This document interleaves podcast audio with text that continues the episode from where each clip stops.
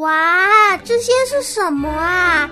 圆圆的，一颗一颗，五颜六色的耶！这可能是什么蛋吧？啊，我知道，这是炸弹！炸弹！那我们要赶快逃啊！哎呦，不是啦，这是扭蛋，里面有很多好玩的东西哦。不相信的话，我开给你们看。不要开，不要开，不要开，会爆炸！不会啦，你看，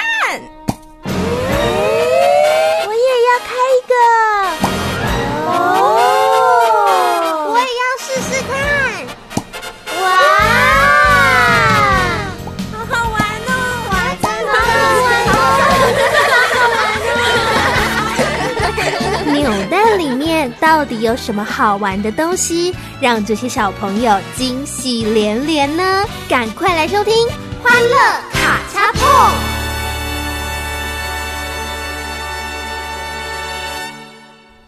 亲爱的小朋友，你好，我是立新姐姐，站立的立，心情的心，欢迎来到欢乐卡恰碰。扭蛋打开来，有好多好多惊奇好玩的东西，还是扭蛋打开来是卤蛋跟白煮蛋呢？啊，不是的，那不晓得小朋友知不知道？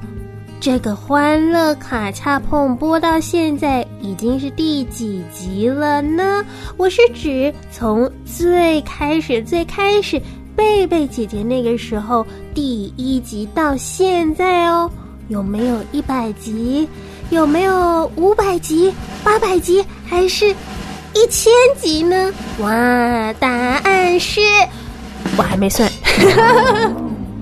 丽欣姐姐呢也非常想知道，但是我还没有去算我们现在到底录到第几集的《欢乐卡恰碰》了。小朋友也可以一起来猜一猜，或者是推理一下。那丽欣姐姐呢，如果找得到数据的话，我也会公布答案哦。当然不是今天啦，丽欣姐姐的算术呢，真的嘿没有很好。呵 呵那今天立新姐姐呢，同样在家工作，同样呢吃完了早餐以后，精神满满的来和小朋友一起共度欢乐的时光喽。不晓得小朋友你现在那里是早上、中午、下午还是晚上，还是有人半夜听欢乐卡恰碰的吗？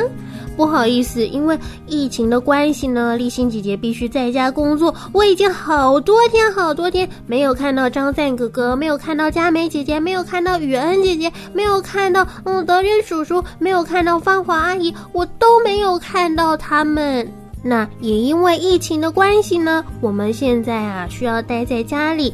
工作的方式就和平时不一样，所以最近暂时没有办法帮小朋友在生日的时候庆生了。这点呢，请小朋友多多包涵，敬请见谅喽。不过，我真的非常非常希望欢乐凯恰碰带给小朋友的祝福还有欢乐是一点都不会少的。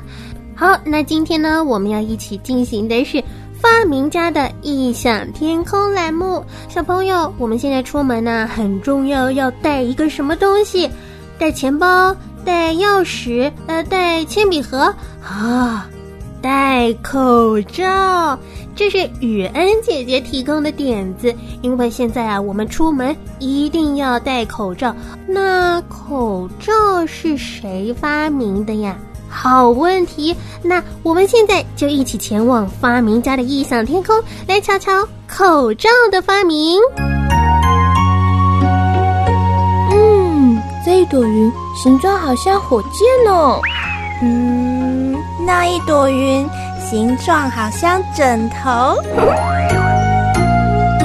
孩子们啊，别再发呆啦，赶快进来吃饭啦！妈妈，我们不是在发呆，我们在想新发明。对，我要发明超好睡枕头，一躺下去就可以马上睡着，还会做美梦。我要发明个人小火箭，想去宇宙探险，随时都可以出发。创意发明，发现惊奇，欢迎收听。发明家的异想天空。嗨欢迎跟着立新姐姐一起探索发明家的异想天空。最近呢，小朋友脸上啊最常见的这个装扮呢，就是戴口罩了。有各式各样的口罩，有不同颜色的，例如粉红色、粉黄色、浅蓝色、浅绿色，哦，也有黑色，还有白色，还有有图案的，例如 哈有小猪佩奇，还有嗯花朵的啦，或者是 呃过新年的图案。那口罩这个东西到底是怎么发明的呢？不查不知道，一查不得了啊！原来在两千多年前，公元一世纪的时候，就已经有人知道要使用口罩喽。只是我这说出来啊，你可能会吓一大跳。在公元一世纪那时候，古罗马时期呢，有一位哲学家。他也是博物学家，他叫做普林尼。他在做事情的时候啊，会有一些粉尘会飞到鼻子里，飞到嘴巴里，令他很不舒服。那么怎么办才好？他想到了要做一种类似口罩的东西，但是啊，他使用的这个东西很特别，那就是动物。的膀胱的皮，哇，好难想象哦！他用这块动物膀胱的皮，薄薄的皮，来捂住他的口鼻，用来过滤他工作时候会产生的粉尘，以免呢自己吸入了一些有毒的粉末。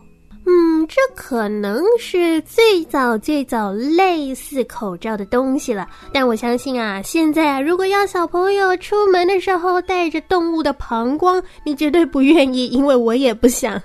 那在中世纪的时候呢，西方的医学人员认为，像是霍乱啊、黑死病啊这类的传染病呢，都是因为空气中有瘴气啊。这个瘴气不是肚子里有空气的瘴气，是乌烟瘴气的瘴啊，指的就是有毒会导致疾病的气体。所以呢，医生为了预防自己吸入瘴气，当时他们在诊断呼吸疾病的病人的时候，医生就会戴上一个面具。这个面具啊，哇，非常的特别，戴上去之后，你就像一只大鸟，真的哦。还有鸟的嘴巴呢，尖尖的。如果啊，再加上医生的长袍，再戴顶帽子，还真的分不出来你是人还是鸟呢？那为什么要弄个鸟嘴呢？里面其实有放东西哦，里面放了一些香料，还有草药。当时的人们认为呢，这样可以阻绝瘴气被吸到医生的鼻子里，也可以阻断疾病的传播。我我想当时的小朋友可能会很害怕看医生，因为医生长得像一只好大好大的大鸟，看起来是挺吓人的。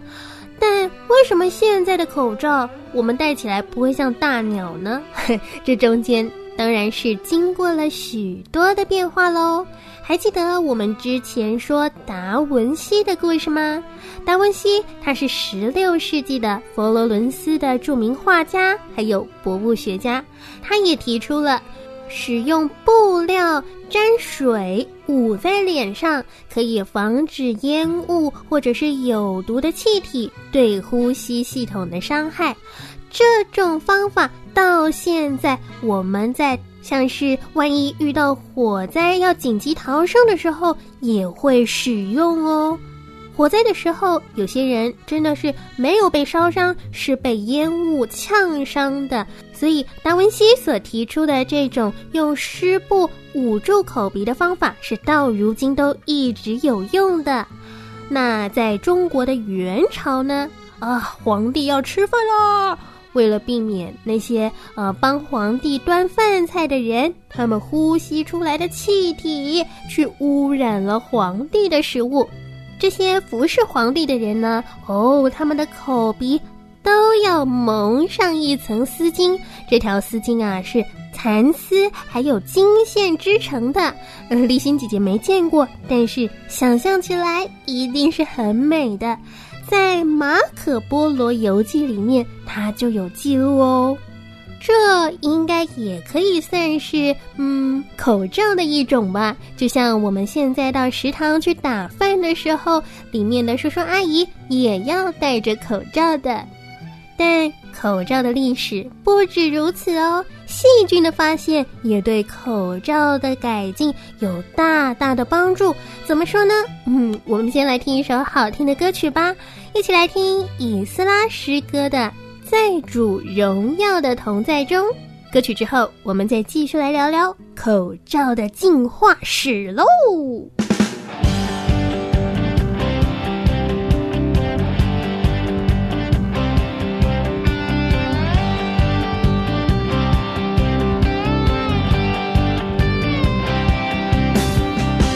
在主荣耀的同在中，在主权能的翅膀下。凭着主大能的作为，我欢喜赞美他。在主荣耀的同在中，在主全能的翅膀下，凭着主大能的作为，我欢喜赞美他。主的国度，主的权，在赞美中已降临，一切仇敌。屈膝跪拜在主荣耀座前，主的国度，主的权柄在赞美中已降临，一切仇敌屈膝跪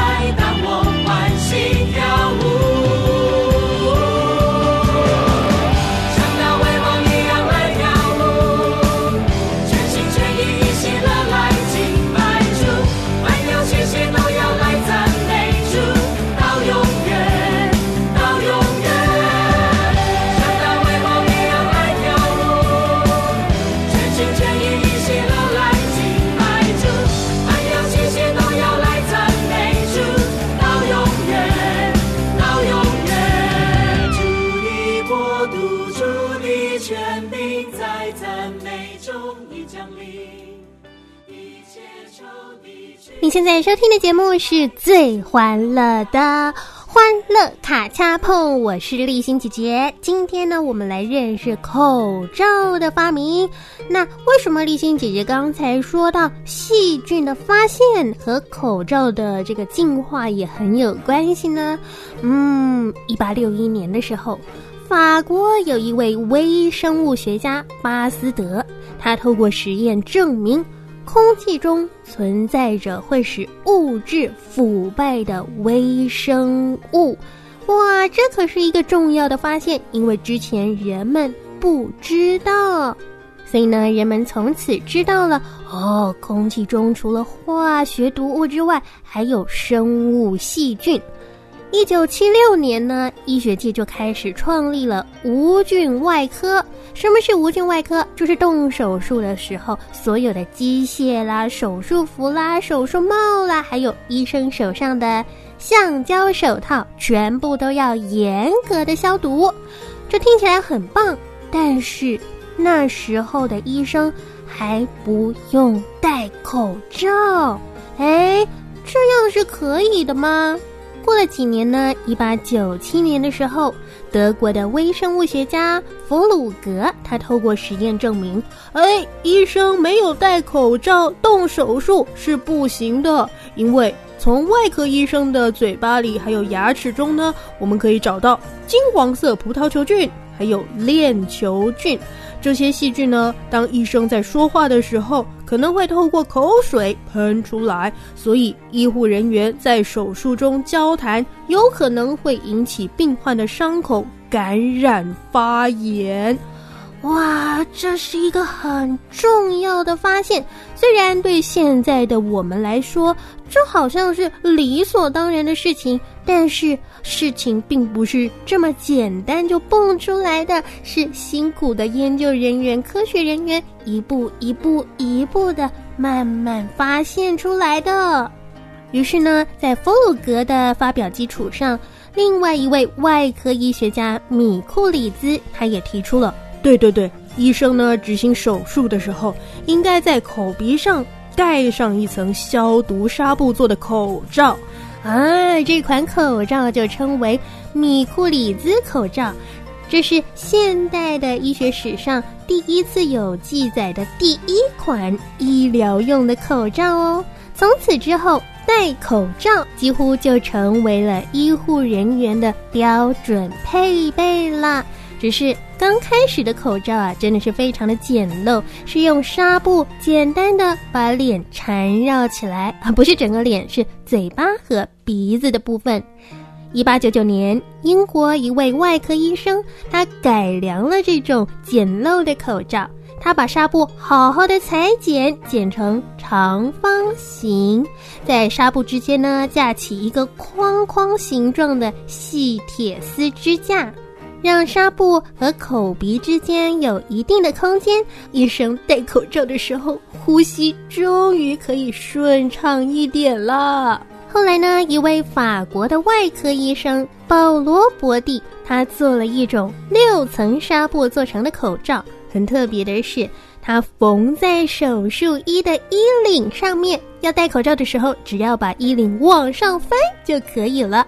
后来他又改进了他的设计。他用袋子把纱布呢挂在耳朵后面，或者是挂在后脑勺。哇，这个口罩真的就跟现代的口罩几乎一模一样了。一九一八年的时候呢，世界上啊发生了一场很严重的大型流感。哦，这场流感呢是从美国的军营爆发的，透过战争传到欧洲，最后传到全世界。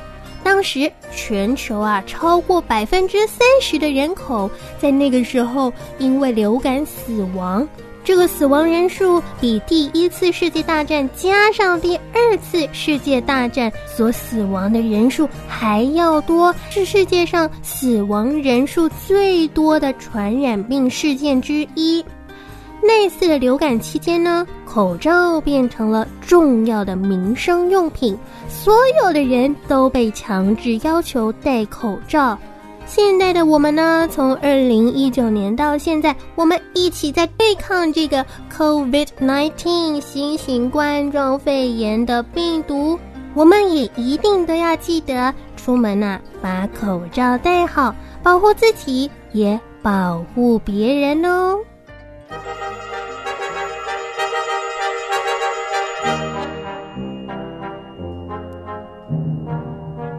创意发明，发现惊奇，收听发明家的异想天空，刺激活化你的大脑，说不定有一天你也会变成小小发明家哦。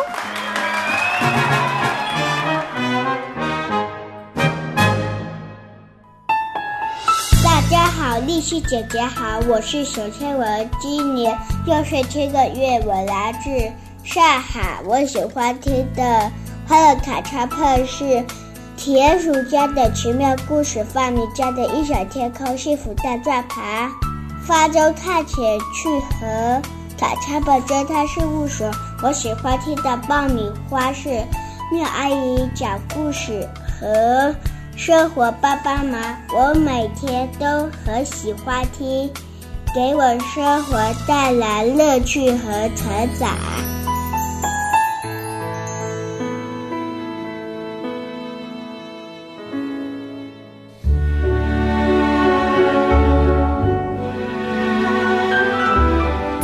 起读圣经的时光中，建立亲子祭坛，恢复家庭关系。在不变的爱和真理当中，为孩子打造稳固的生命根基。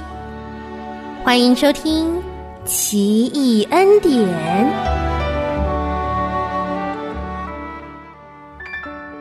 欢迎收听《奇异恩典》，我是立新姐姐。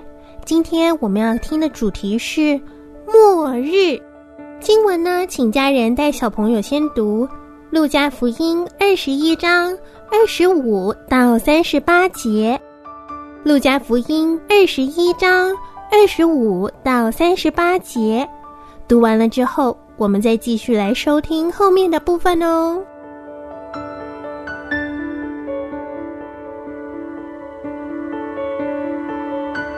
如果明天就是世界末日，明天主耶稣就再来了，那今天你会做些什么呢？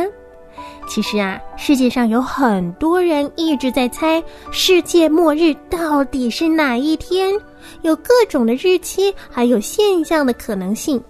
也有人主张，嗯，没有世界末日啊，我们只要好好的享受现在就好了。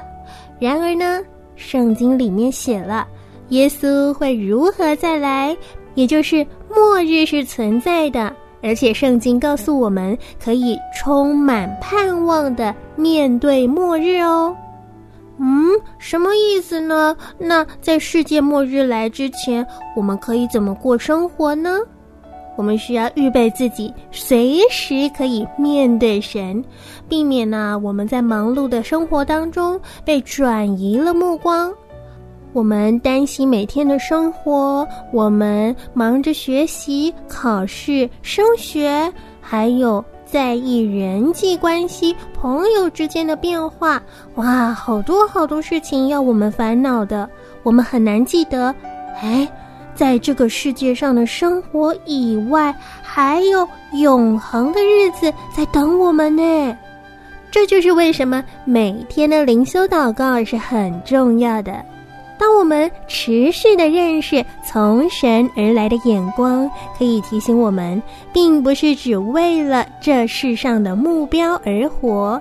生命有更重要的方向，那就是往永恒前进。并不是说生活中的问题、困难、大大小小的事情就不重要了。现在的我是不是每天和耶稣一起面对生活的挑战，还有大事小事呢？当我们想到我们的生命不是只停留在现在，而是我们要准备进入永恒永生，我们现在所做的每一个决定会不会有什么不同呢？也许小朋友会有一点难明白今天立心姐姐在说什么，不过。当你经常的祷告、读经，经常的去读上帝的话语，明白上帝的心意，你就会知道，我们在这个世上的日子都只是暂时的。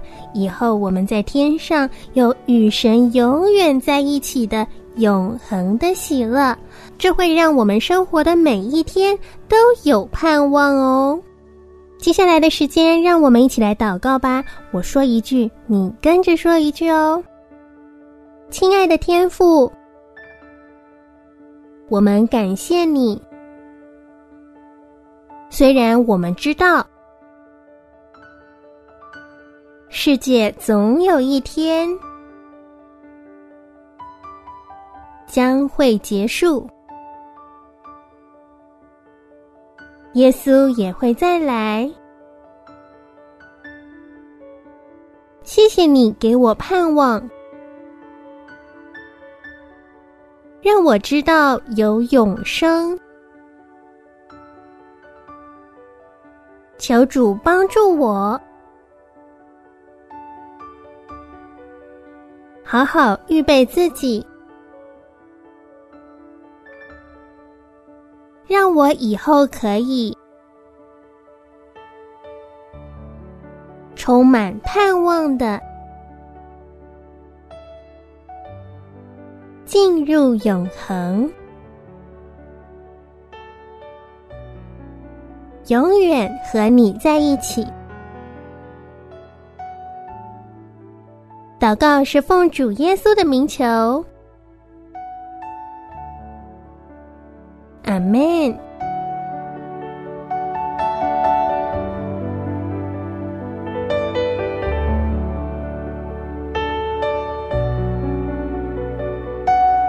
下一次的经文，请小朋友先读《路加福音》二十二章三十一到三十四节，以及五十四到六十二节。《路加福音》二十二章三十一到三十四节，以及五十四到六十二节。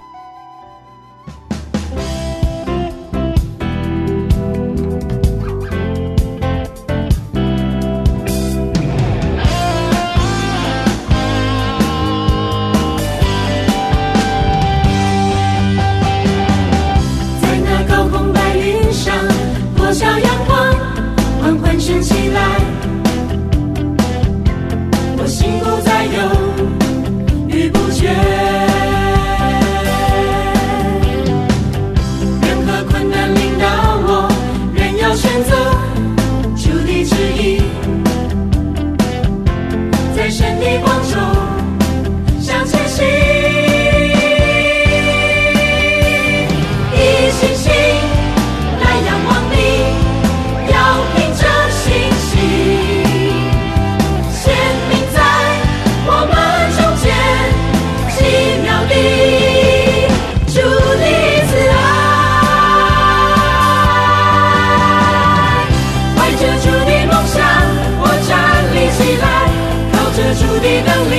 我要站起来。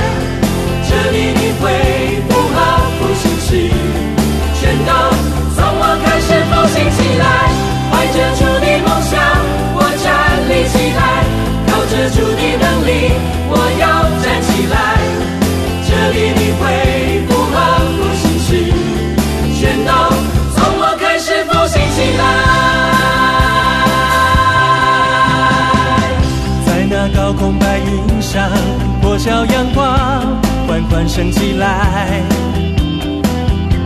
我心不再犹豫不决。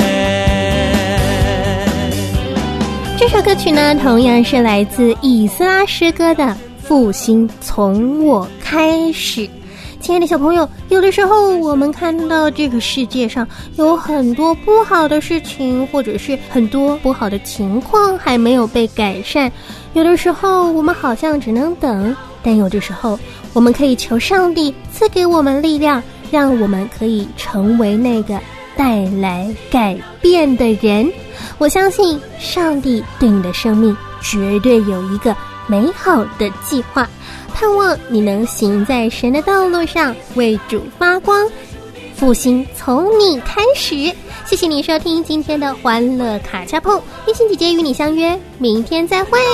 从我开始复兴起来，怀着主的梦想，我站立起来，靠着主的能力，我要。